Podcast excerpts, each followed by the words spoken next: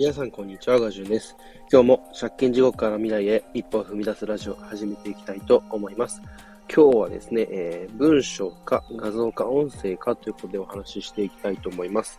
えー、これは、こう、まあ、ざっくり言うと、どの SNS を使うかっていうことなんですよね。で、僕自身、まあ、いろいろ発信活動をさせていただいているんですけれど、まあ、えー、文章がまず、ツイッターですね。えー、140文字、1ツイート140文字以内。で、添付できるこうファイルが4つまで。で、まあ今は結構、えっ、ー、と、添付できる画像も2分ちょっとまで、えー、長くなりましたし、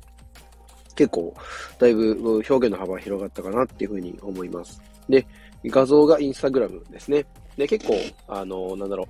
う、もともとインスタグラムのアプリ内で、その加工とかもできて、で、いろんな方が、えー、自分なりにいろいろ編集した画像とか作った画像を、えー、たくさんこう投稿して、いろいろ解説だったりとか、えー、こう日常の切り取ったワンシーンだとかっていうのを投稿されてますね。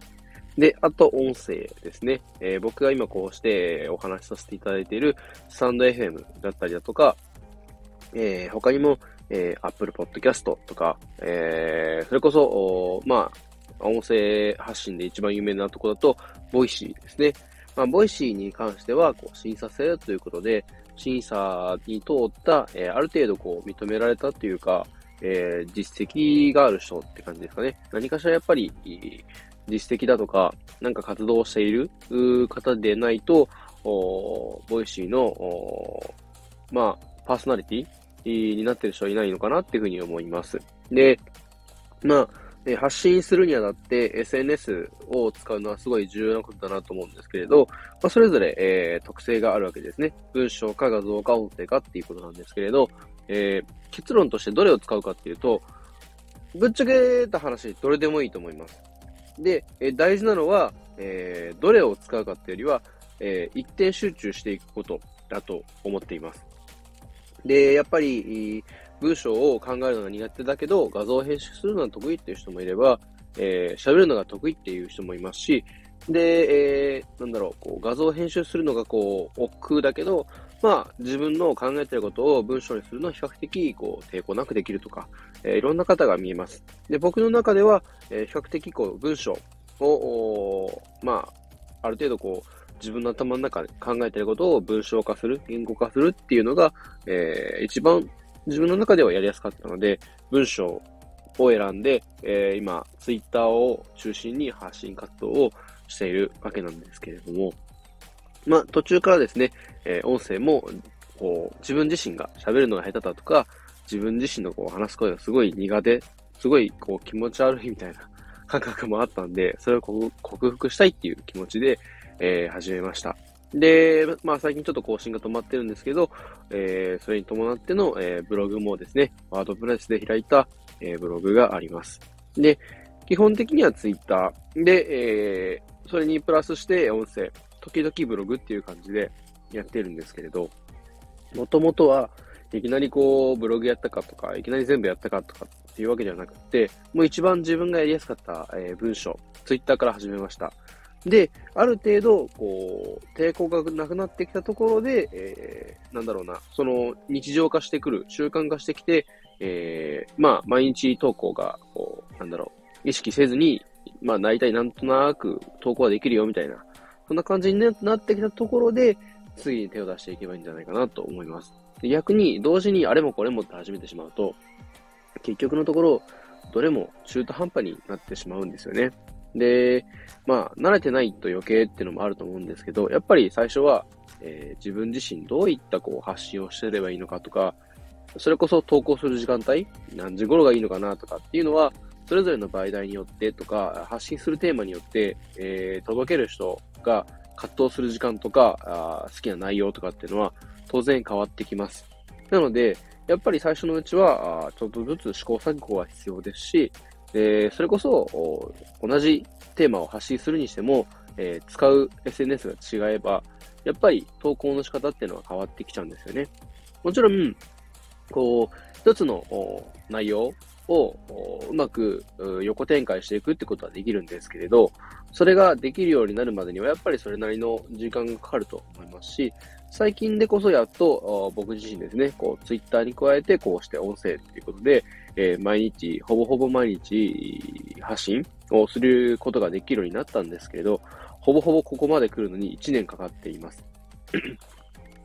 やっぱりこう最初は、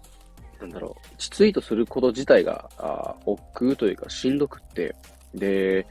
本当にツイートもですね、最初の頃は、えー、まあ、3日に1回できればいい方とかっていうレベルでした。何すればいいのかなとか、どんなことを発信したら多くの人に見てもらえるのかとか、そういうことばかり考えていて、結局それってこう自分のことしか考えてないんですよね。で、大事なのは、えー、自分の投稿とか発信を見てくれる相手のことを考えることだなっていうふうに途中から気づきました。なので、まあ、それこそ僕自身が今すごいハマっている NFT をはじめとする Web3 関係の方たちはですね、結構その応援文化っていうのがすごい根強くあるんですね。で、結局のところ、えー、今僕自身ですね、そのハマってる NFT 関連に関して、えー、応援したい人、えー、それはクリエイターだったり、発信者だったり、えー、まあ、えー、なんだろう、いろんな、あこう NFT を集めているクルーコレクターの方ですね、えー、どんな人かっていうのを問わずに、すごい応援したい人がいれば、ま僕も全力で応援したいし、いろいろできる限りのことをさせていただくようにはしているんですね。そうしていくうちに、こう似たような仲間が集まってきて、多くのフォロワーさんと繋がれているわけなんですけれども、まあ、当然まだまだあ僕なんていうのはまだすごい営業力も全然ないし、フォロワーさんもですね、まだ400人程度なんですけれど、でも、まあやっぱり他の人と比べてしまうと、400人なんてまだまだって思う反面ですね、えー、僕自身の中では、こうして、えー、ちゃんと、しっかりと発信を考えながら活動してきた中での400人っていうフォロワーの数っていうのは 僕の中ではこう、すごい成長できてるなっていう数字でもあるんですね。で、というのも、一時期アフィリエイトをこう専門的に活動している頃ですね、よく流行ったんですけど、本当にそれこそ2、3年ぐらい前ですね、もう大量にフォローしまくって、フォロバしてもらうみたいな、えー、そういうやり方をしていました。結局それでどこまで増えたかっていうと、フォロワーさん一つのアカウントで3000名の方と繋がることはできたんですけれど、結局そういう方っていうのは、えー、本当にローム線見るだけの人が多くて、あまりこうアクティブ率がこう高くないんですよね。そういうアカウントができてしまうと結局のところ、フォロワーさんの数に対して自分の投稿とか発信に対するこうリアクションがすごい薄いですよね。なかなかこう、伝えたい人に伝わらないし、えー、結局そのところそれで、例えばアフィリエイト収益が発生するかっていうと意外とそうでもなくって、だから大事なのはフォロワーさんの数というよりもフォロワーさんの質どんな人かなっていう、そこが大事だなっていうふうにそこで思ったんですね。ただ、えー、それをこううまく、こう、なんだろう、自分の活動に落とし込むことができなくて悩んでいたんですけれど、ある程度、こう今、このアカウントで、えー、Twitter とか、あこうサンダ FM ですね、発信活動を続けながらやっていって、えー、自分自身が応援したい人が見つかった時に全力で応援するってことを続けていたら、知らないうちに多くの人と繋がることができたということなんですね。で、これは最初からいろんな SNS を使って、あれこれ試していたら、確かに、こう、すごい急激に、えー、どんな、こう、媒体でも、こう、力をつけるというか、え、フォロワーさんを増やして影響力をつけることができたのかもしれないですけど、やっぱそのためには、時間っていうリソースが大量に必要で、で、やっぱ自分自身に余裕がないとできないことなんですよね。で、今、いろいろ発信活動されている方、サラリーマンとしてやりつつも副業でとか、まあ、専業でやってる方も見えると思うんですけど、やっぱり何かしら SNS だけでやっていくっていうのは難しいので、それだけに時間かける人ってあまりいないんですよね。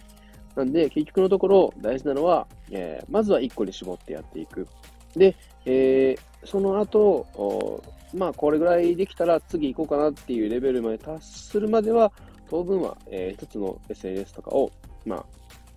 集中して頑張る。もう、なんかこう、他の SNS とか媒体に横展開するのはその後でいいと思うので、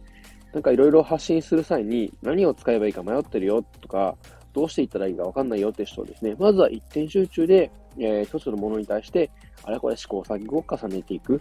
で、本当にそれこそ小さいことから始めていけばいいので、えー、まあ、まずは、えー 挨拶のツイートだけでもいいですし、そこからまあ自分自身の好きなジャンルについての、まあ、ちょっとした自分の考えとか、えー、ちょっとした、まあ、知識とかっていうのを毎日ちょっとずつ投稿していけば、伸びていくし、その繰り返しで、えー、毎日のこう継続する、まあ、力になるというか、それが習慣化していくので、えー、発信活動をなんとかしたいけど、うまくできないっていう人は、まずは一点集中で、ちょっとずつ試していってほしいなというふうに思います。そんな感じ、ちょっと今日は長くなっちゃったんですけれど、最後までお聞きいただきありがとうございました。本日は、えー、まあ、え音声か、えー、違う、順番が違うな。えー、文章か画像か音声か、今日は Twitter か Instagram か、えー、音声、えー、サウンド FM とかボイシーかっていう話なんですけれども、えー、結論のところ、え、まずは一個一点集中でやりましょうっていう話でした。え、最後までお聴きいただきありがとうございました。では今日はこの辺で。バイバイ。